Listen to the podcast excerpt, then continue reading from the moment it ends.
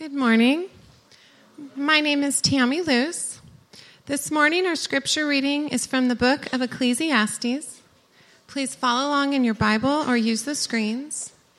I will be reading Ecclesiastes chapter 10, verses 1 through 3 from the New English Translation. One dead fly makes the perfumer's ointment give off a rancid stench.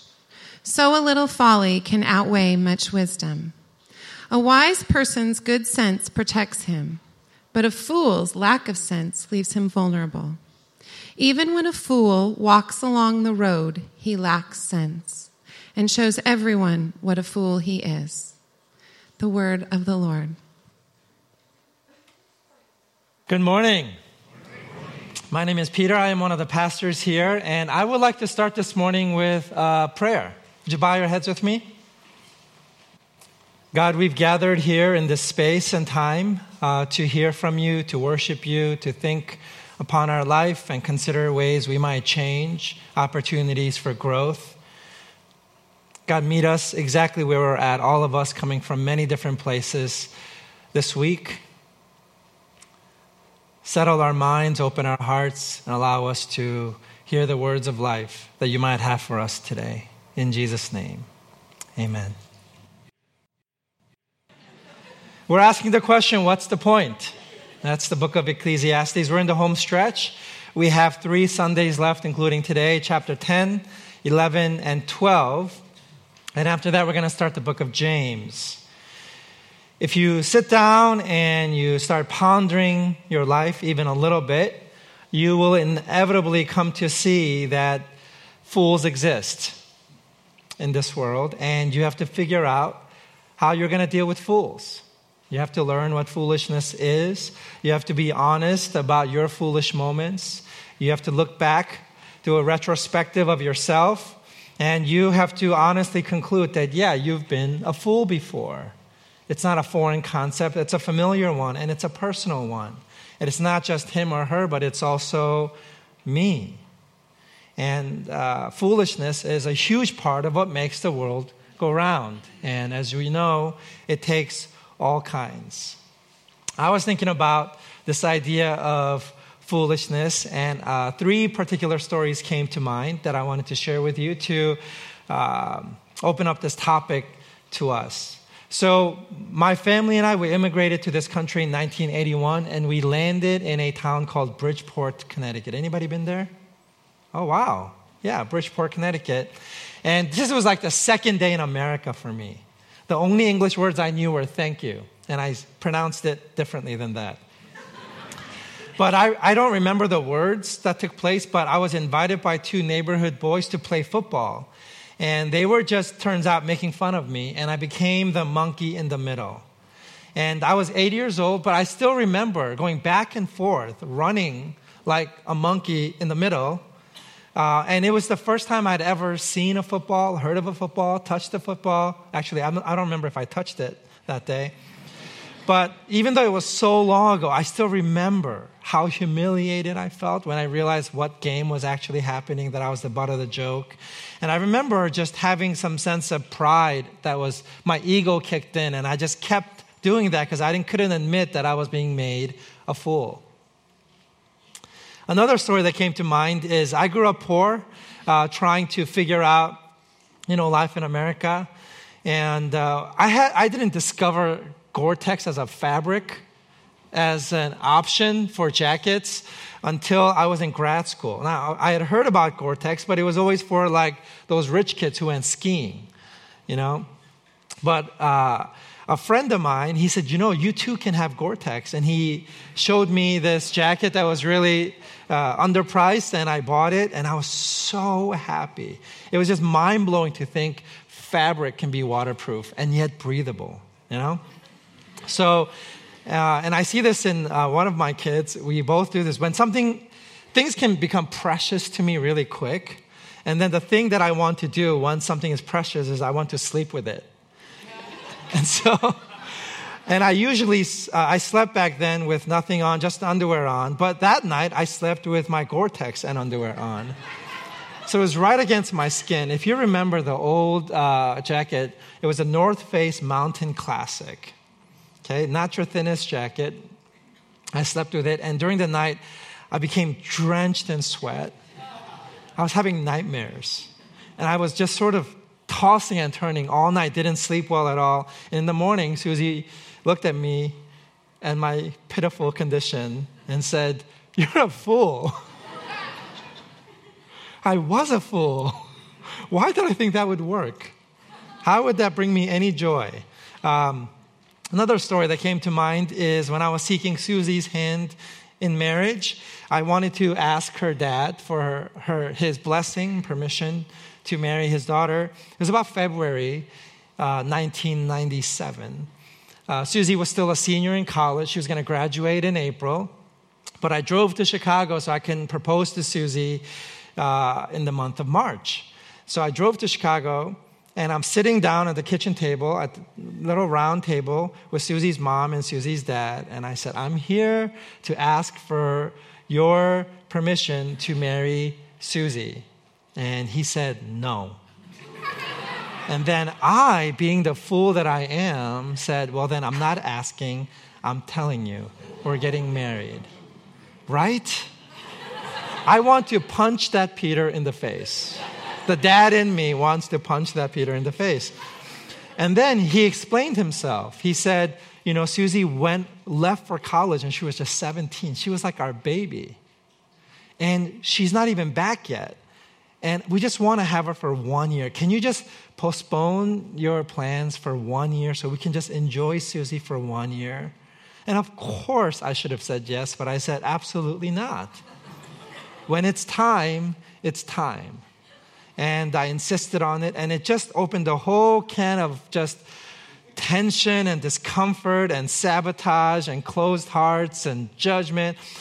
Uh, after our engagement dinner, I was in the bathroom. Susie's dad was in the bathroom. We're standing next to each other, washing our hands. And I was excited and oblivious to what life or, you know, the world is looking like to him. I said, How are you doing? And he said, I feel like I just got robbed. And he walked out the bathroom door. I thought, what's wrong with this guy? Nothing. Everything was wrong with me. I was a fool. Can you imagine? I mean, I have four daughters now, so Karma's to pay me a visit. But I wish I could do that differently. I wish I could have given them a year, you know? I mean, that'd be so such a nice thing for them to have a year of their life back with Susie. Anyway, I've been a fool before, and these are just some of the stories. I thought of so many stories of ways that I was foolish. And when you look back, you tend not to think, oh, what a wise person I was. You know, you tend to think, what a jerk, what a fool, what an idiot. How dumb, how silly, how immature. Have you been a fool before in your life? Are you a fool? And so, this is a question I want to start with. And just to tell you where we're headed, I'm going to ask the question Are you a fool? And then we're going to end with humility. Because the opposite of being a fool is being humble. So, we're going to go there. But let's start with this question Are you a fool? Can you recall a season or a moment or maybe a relationship or a job where you can look back and declare yourself a fool? Do you have any memories of you being a fool? Think of a story where you were dumb. You got one? I see smirking happening around the room. Verse 1 and 2 really, uh, I think, paints the picture of why foolishness abounds. One dead fly makes the perfumer's ointment give off a rancid stench. So a little folly can outweigh much wisdom. A wise person's good sense protects him, but a fool's lack of sense leaves him vulnerable. There is a lot of wisdom in, in you and also in the world. There's a lot of smart people, a lot of people thinking good thoughts. But with all of that wisdom, just a little bit of foolishness can undo it all. And that's the nature of wisdom and foolishness that Solomon, the author, is describing here.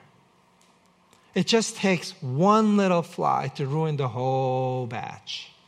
That's all it takes. You can be wise 99 days out of 100, but that one foolish moment sets the course of your life in a totally different direction. Foolishness, on the, uh, in, in other words, is powerful. And foolishness is more powerful than wisdom. This is what the author is saying. Be aware that as wise as you are, foolishness abounds. And we are all vulnerable, is the word, to foolishness. If you want to be wise, you have to really figure out how you're going to do that. Because it's so easy to play the fool. It takes nothing and no time at all to make one silly little mistake, and everything is ruined. Verse 3 Even when a fool walks along the road, he lacks sense and shows everyone what a fool he is. This is the obvious fool. And I would think that most of us aren't the obvious fool.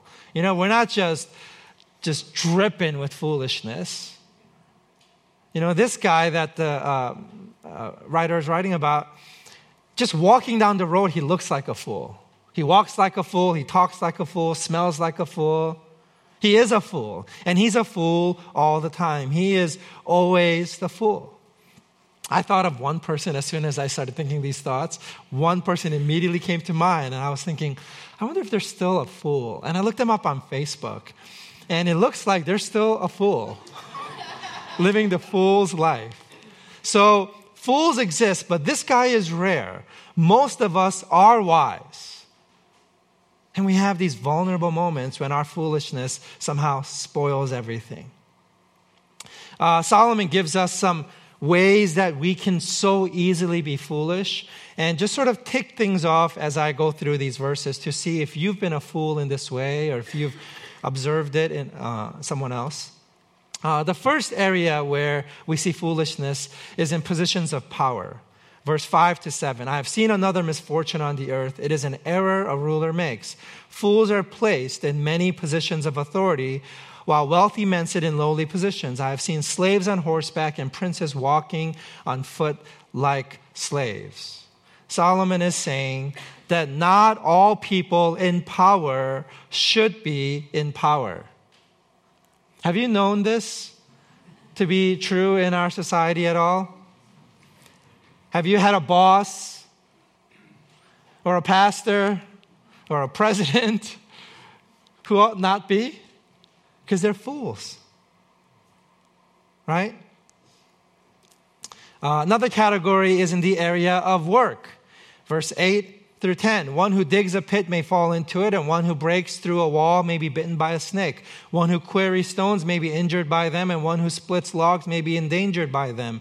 If an iron axe head is blunt and a workman does not sharpen its edge, he must exert a great deal of effort.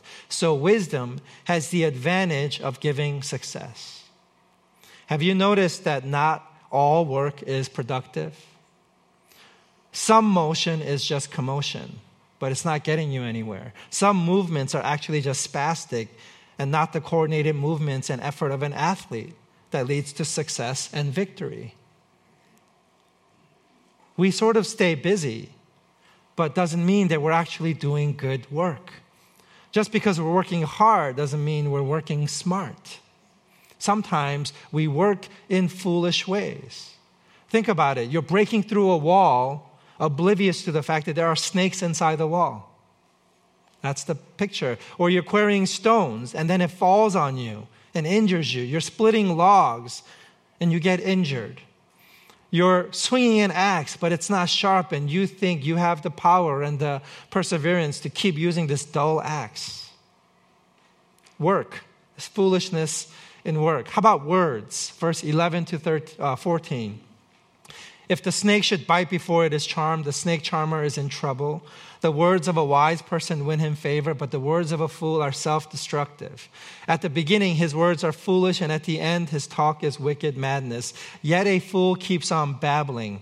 No one knows what will happen. Who can tell him what will happen in the future?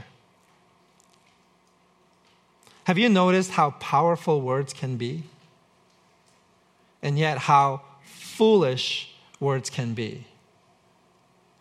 So many times I wish I had said things when I didn't say it. And so many times I wish I had said it differently or not said anything at all. Words, so powerful. Uh, as I was thinking about this, I thought about this one person in my class uh, that I'm taking these days. And uh, every time he opens his mouth, all of us sort of st- put our, either literally or metaphorically, put our face in our hands and we just wish he'd shut up. Because he just sounds like a fool, but he keeps going. He won't stop. Can you think of ways that you've been foolish with your words? Last one is what I would call fit or timing. Verse 16 through 19 Woe to you, O land, when your king is childish and your princes feast in the morning. Blessed are you, O land, when your king is the son of nobility and your princes feast at the proper time with self control and not in drunkenness. Because of laziness, the roof caves in, and because of idle hands, the house leaks. Feasts are made for laughter, and wine makes life merry, but money is the answer for everything. Have you ever noticed how timing and fit and appropriateness matters? It really does. In the same class that I just uh, referred to earlier, uh, I'm sort of the class joker, and I take great pride in being the funny man in class. And uh, every, every week when I come back from class, Susie asks me, Were you funny today? And she wants me to re- recall and retell those same jokes. And uh, to her great delight and my pleasure, I do that. But I told a beautiful joke this past week. But it was really poorly timed and it was too loud. It just didn't fit the room, the feeling in the room at all. And everybody just looked at me like blank stares. Nobody laughed. I was so embarrassed. I couldn't get out of it. Uh, and I was uh, reminded that timing matters. You know, being appropriate matters. Have you ever been a fool in this way, where something uh, you did or said or decision you made, it just was ill timed. It didn't fit the occasion. Has that ever happened to you? So these are just some of the ways that we play the fool in our words, in our positions, in our work, and in our timing. We are foolish. Are you a fool? Have you been a fool? Um, now I want to ask the question Are you wise? If you are a fool, how do you become wise? And here's what I think we see in this scripture today that wisdom, it's not about being savvy or mastering your words or perfecting your sense of timing or working in a really smart way. But wisdom is always an overflow of someone who is humble. If you are humble, you will be wise. You can't be humble and a fool at the same time. So, for example, uh, think about the fool who's walking down the road and he's just dribbling foolishness. Whatever he's doing, whatever he's thinking, whatever he's saying, he just proves himself to be a fool time and time again. And I think the reason he's always a fool is because he's self centered. He's oblivious to other people. He doesn't understand reality around him. He's focused just on himself. And so everybody's thinking, this guy is clueless. This guy has no sense what's going on. He doesn't know how to read the room, read the road, read the situation. He makes bad decisions. He's talking when he shouldn't be talking. He's totally out of touch with reality. Well, what is he in touch with? He's in touch with himself. That's the first clue. Think about how delusional, secondly, you have to be to be sitting in a position of power and yet remain a fool. You're totally out of touch with how people are experiencing you. You don't realize your own ineffectiveness. You lack self awareness. You are delusional because you are not humble enough to see what's happening. What about working? Working hard? you know, you're digging, right? You're breaking through a wall, let's say. A humble person says, you know, there could be snakes behind here. There could be a tarantula. There could be, who knows what's behind this wall? It's a wall. I can't see through it. So there's a kind of humility that they have before they do the work. So they ask the right questions. What should we do? They have learned from previous jobs. So they know not to just smash open a wall because there might be snakes. Snakes are indigenous to this area. They like living in walls. There might be snakes in here.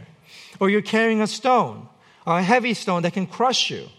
But you're smart about how you carry the stone primarily because you're humble. You respect that the stone is heavier than you, it's bigger than you. You can't contain its full force. And so you ask smart questions about how stones ought to be quarried, how they ought to be carried, how they ought to be uh, shaped. You're splitting a log. Logs are big, it's heavy, but you're humble enough to ask the question this log is pretty heavy, it's, it's pretty unwieldy, it could crush me. Let me ask some questions before I set out to do this work. What about swinging an axe? How arrogant do you have to be to think you can swing a dull axe? For as long as it takes.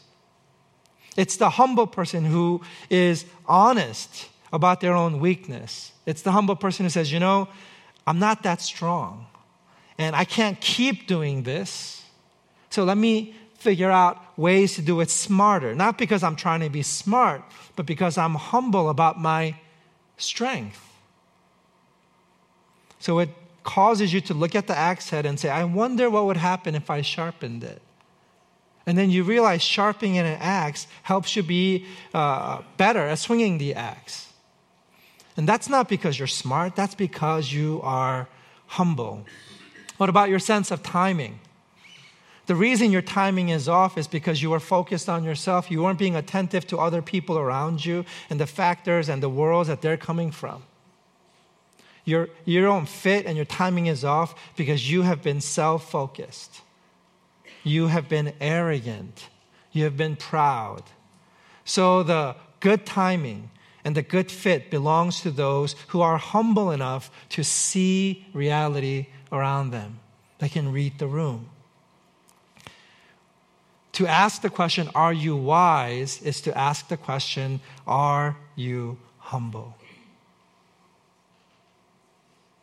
And I think this is a helpful way for me to think about it because wisdom seems like a thousand little pieces. You know, you read the book of Ecclesiastes, you read the book of Proverbs, which is about wisdom, you read the Bible, you read other books, and you realize, man, there's so many ways to be wise. There are so many ways to be a fool. I can never be wise. There's just too much to know. How can I become a wise person? So, this just sort of boils it down for me to one simple trait that I can focus on in any given moment. When a situation arises, when I'm presented with a circumstance, when I'm caught off guard, I can immediately ask the question what does humility look like? What does it mean to be humble? Because in that humility is wisdom. But here's the rub Humility often doesn't look like wisdom. Humility isn't attractive. We're not drawn to that. We really like up and to the right. We like success. That's what we are drawn to. We don't put, uh, we don't showcase or give press to people who are humble. We showcase people who are amazing who look like they're succeeding, who look like they're powerful, who look like they're savvy and they're gifted and they're talented and they're strong. These are the people we tend to want to see and emulate and imitate. And yet, wisdom comes to us and says, actually, it's humility that we ought to be attracted to. I thought of one situation that some of you may not know about, but uh, Mother Teresa died several years ago, as you know. And she's been sort of lauded as uh, a saint. She did all this work among the poor. Um, but after she passed, uh, the Catholic Church got their hands on her personal uh, diaries. And they started publishing some of the entries uh, in her diary. And you know what those diaries reveal? they reveal that towards the end of her life, she became very disillusioned with her call. And then she became disillusioned about God's goodness as she saw so much suffering all around her. And then she became disillusioned about even the existence of God itself. You know, we think of her as a saint and this amazing uh, human being because that's the way we want to think about her. But the truth is, she was a broken person.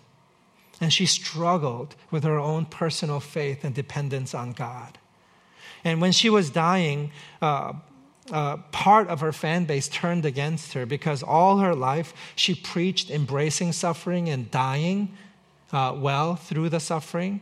And she advised against medical treatments on many cases. And yet she herself was receiving world class medical care as she lay dying. And she was criticized for that. And so, if you look at the arc of her life, it's not an up and to the right, but it's really more of a bell curve. She started out humble, she did humble work, and then she started getting recognition. She became famous and popular, she became an icon, and then she started personally, privately diminishing in her faith. And my read of how uh, what God is tracking in all of us is God doesn't care. He, his allegiance is not to the up and to the right. He doesn't care about our constant success or appearance of success. What God is doing is the work of humbling us on the inside. And through all of the ways that we live and move and have our being, the thing that God's tracking is our humility, the condition of our hearts, our openness to grace, and serendipity, our willingness to be generous and serve and give, our understanding that loving the least of them is how we love Jesus Christ Himself. And God's not afraid of Mother Teresa doubting His goodness or existence. He's still wanting to uh, do the work in her that only He can do, helping her to come into contact with her humble state. That she's not a superhuman being, but she's a person and she has doubts and struggles. And she died struggling. And for God, that is okay. Because God's not after wisdom per se. He's not after success. He's not after shiny. He's after humility. And often, because humility uh, doesn't look like wisdom, and wisdom, we don't think it's humility. Uh, we often mistake wisdom for foolishness and foolishness for wisdom. We are drawn to the foolish. We lift up the foolish, and we think that's the way we ought to live. But there's another voice, a humbler voice, a quieter voice in your hearts whispering to you, letting you know that's not what God is after. God's after your humble heart. God wants you to see yourself as lowly in your own eyes because that's what you truly are. He wants you to be the person who's holding an axe and going, you know, I'm too weak to swing this axe. I don't have the strength. And that humility causes you to say, maybe I should sharpen the axe. God wants you to be that person who doesn't rush to break down the wall, who knows how to carry stones, not because you are strong, but because you are weak and you know you are weak. So then you begin to become a student and you begin to learn how to carry stones. Um, three uh, stories about wisdom found in humility uh, one is Larry Crabb. Anybody know Larry Crabb, the psychi- psychologist and author? So, all his life, he wrote books. And he wrote books about how valuable it is to be in, uh, in a relationship with your therapist. This was his field of study. And uh, later on, when I was um, in grad school, Larry Crabb published, uh, put out a book that was unlike any book he's ever written, and it's called Connecting.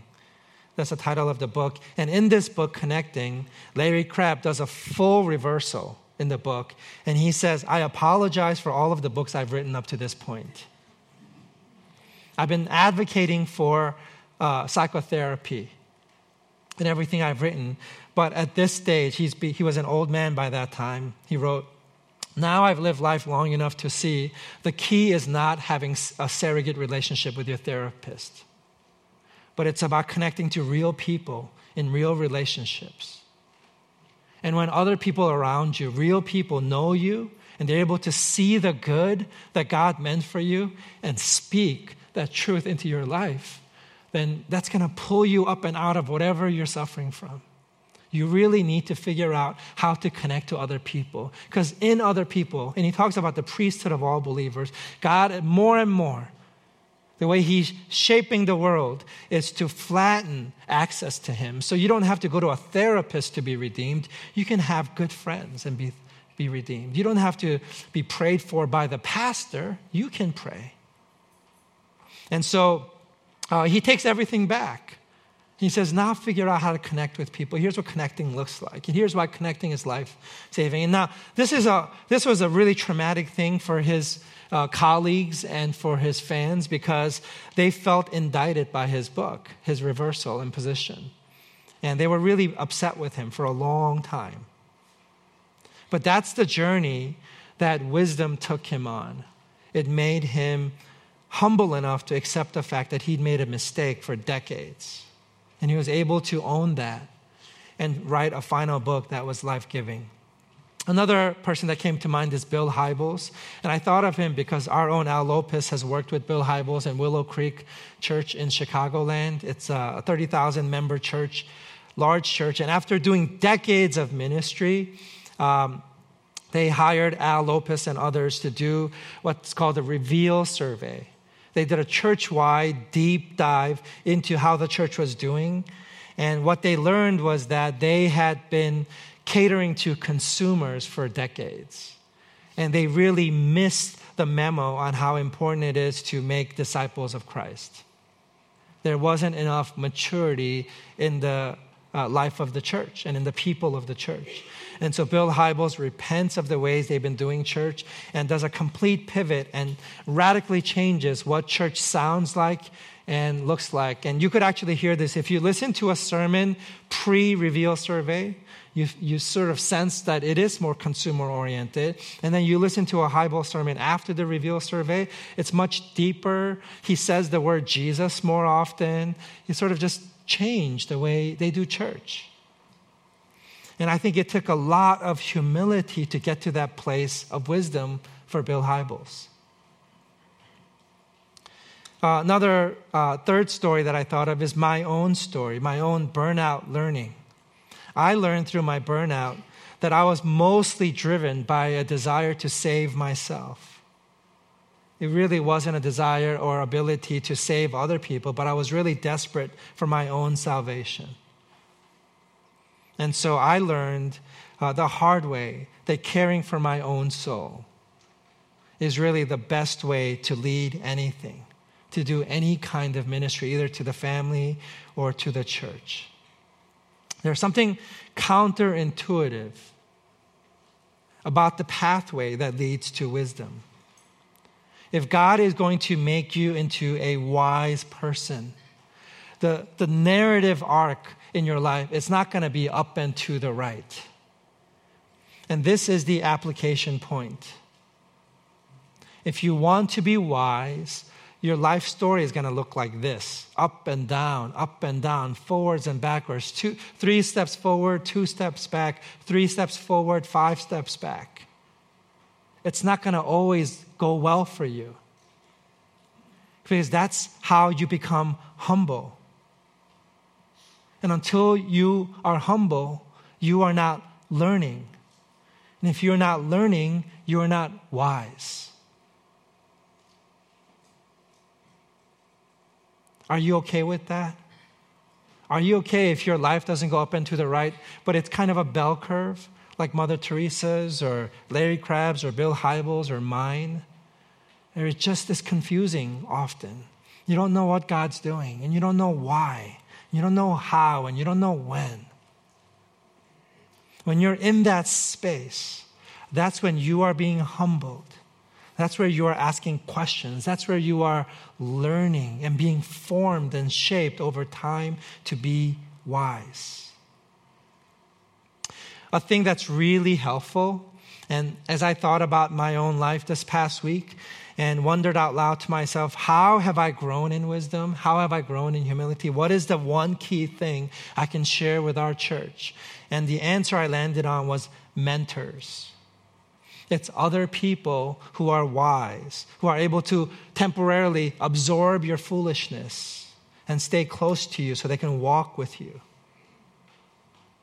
mentors who are absorbent, real people, not books, not some other person you sort of admire from afar, but people that you're checking in with on a regular basis. Unless these people are walking with you and speaking into your life, you're probably going to remain a fool.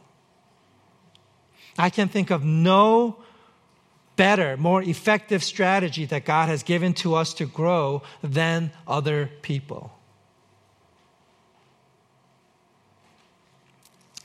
We end with uh, a reading of some verses. Uh, there's a funny little verse, verse 20. Do not curse a king even in your thoughts, and do not curse the rich while in your bedroom, for a bird might report what you are thinking, or some winged creature might repeat your words. What's funny? Was that being a funny man again? I sometimes do that by accident. I'm so good. No?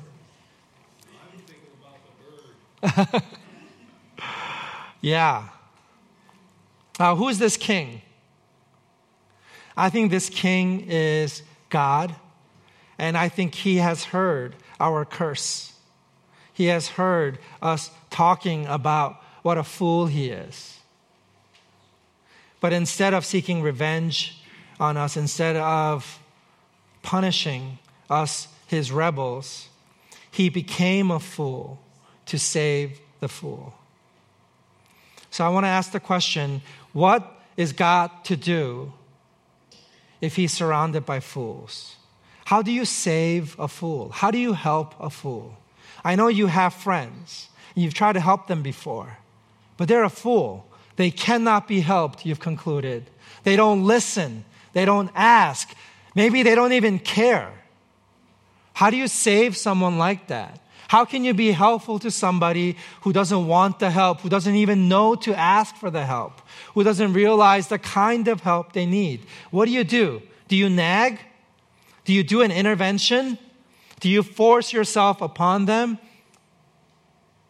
How would you save a fool? What does it cost? What does it look like? I want to read uh, 1 Corinthians chapter 1 for us. And it describes this dynamic.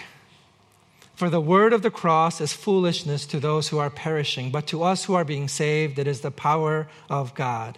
Where is the wise man? Has not God made foolish the wisdom of the world?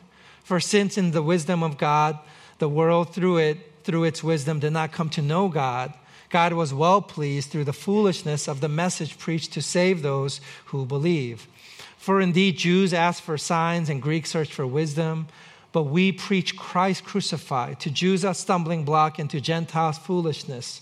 But to those who are the called, both Jews and Greeks, Christ the power of God and the wisdom of God. Because the foolishness of God is wiser than men, and the weakness of God is stronger than men. For consider your calling, brethren, that there, there were not many wise according to the flesh, not many mighty, not many noble. But God has chosen the foolish things of the world to shame the wise. And God has chosen the weak things of the world to shame the things which are strong. And the base things of the world and the despised God has chosen, the things that are not, so that he may nullify the things that are, so that man, no man may boast before God. But by his doing, you are in Christ Jesus, who became to us wisdom from God and righteousness and sanctification and redemption. So that, just as it is written, let him who boasts, boasts, boast in the Lord. In chapter 3, let no man deceive himself. If any man among you thinks that he is wise in this age, he must become foolish, so that he may become wise. For the wisdom of this world is foolishness before God in order to save the fool, you have to look like a fool.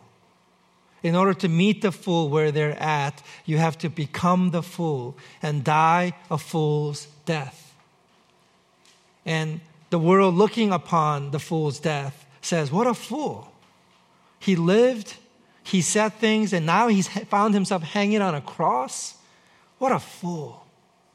There is no way, there's no way we would bow down and worship Jesus if we were with Jesus at, uh, in real time. There's no way any one of us would have said, That is the picture of wisdom. Dead man hanging on a cross, stripped naked, in shame, in disgrace. And yet today, the cross of Christ is the wisdom of God, it is the power of God. And that's just one example, but the example of how wisdom often appears in our life.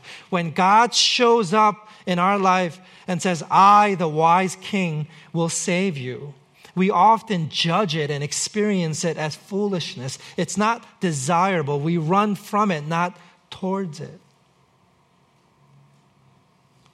God's presence in your life is often missed and judged.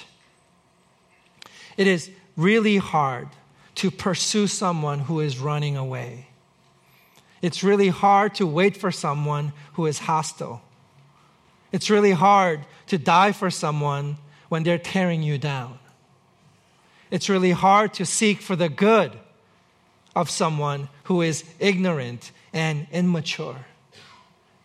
These are all things that look foolish to the onlooker but in reality is filled with wisdom and humility and love. I want to end the sermon uh, reading uh, the lyrics of a couple of songs uh, from one of my favorite Christian authors and theologians and singers. His name is Michael Card. Anybody know Michael Card? Uh, he tells the he sings the story of a man named Hosea. He's a prophet, a minor prophet as they call it. And uh, God ordered him to marry what the scripture calls a whore.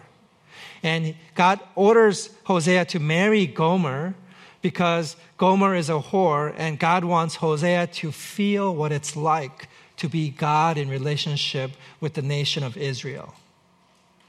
And there are some things that happen, like uh, Gomer sells herself to these pimps, and then Hosea, as her husband, has to go buy her back uh, from these pimps. Can you imagine having to go buy your spouse back? And she keeps cheating on him and keeps throwing herself away. And he, he's, he's having to pursue this fool. And in pursuing the fool, he's made to look like the fool. And so um, Michael Card sings about this. It's called Song of Gomer. And the words go like this Don't know what he sees in me. He is spirit, he is free and I, the wife of adultery. Gomer is my name. Simply more than I can see, how he keeps on forgiving me, how he keeps his sanity. Hosea, you're a fool. A fool to love someone like me, a fool to suffer silently, though sometimes through your eyes I see, and I'd rather be a fool the fondness of a father, the passion of a child, the tenderness of a loving friend, an understanding smile. All of this and so much more you've lavished on a faithless whore. I've never known love like this before. Hosea, you're a fool. This God of yours would not have told to lift the love that you couldn't hold. And though time and time again I flee, I'm always glad to see you coming after me. Hosea, you're a fool. He wrote another song called God's Own Fool, not talking about Hosea, but talking about Christ himself, who's made a fool so that he can save us, his fools. It seems I've imagined him all of my life as the wisest of all of mankind. But if God's holy wisdom is foolish to men, he must have seemed out of his mind. For even his family said he was mad, and the priest said a demon's to blame. But God, in the form of this angry young man, could not have seemed perfectly sane. Would you close your eyes now and listen to the rest as our prayer? When we in our foolishness thought we were wise, he played the fool and he opened our eyes. When we in our weakness believed we were strong, he became helpless to show we were wrong. And so we follow God's own fool, for only the foolish can tell. Believe the unbelievable, and come be a fool as well. So come lose your life for a carpenter's son, for a madman who died for a dream. And you'll have the faith his first followers had, and you'll feel the weight of the beam. So surrender the hunger to say you must know have the courage to say, I believe. For the power of paradox opens your eyes and blinds those who say they can see. God, these, these words are a prayer that we would understand what it's like for you to pursue us, for you to love us, for you to not give up on us. To find us, you became a fool, and you invite us to be fools with you. There is a wisdom in this world, but it's foolishness. And we pray for forgiveness because we have chased after that false wisdom. Teach us humility of the heart that we might be wise. In Jesus' name, amen.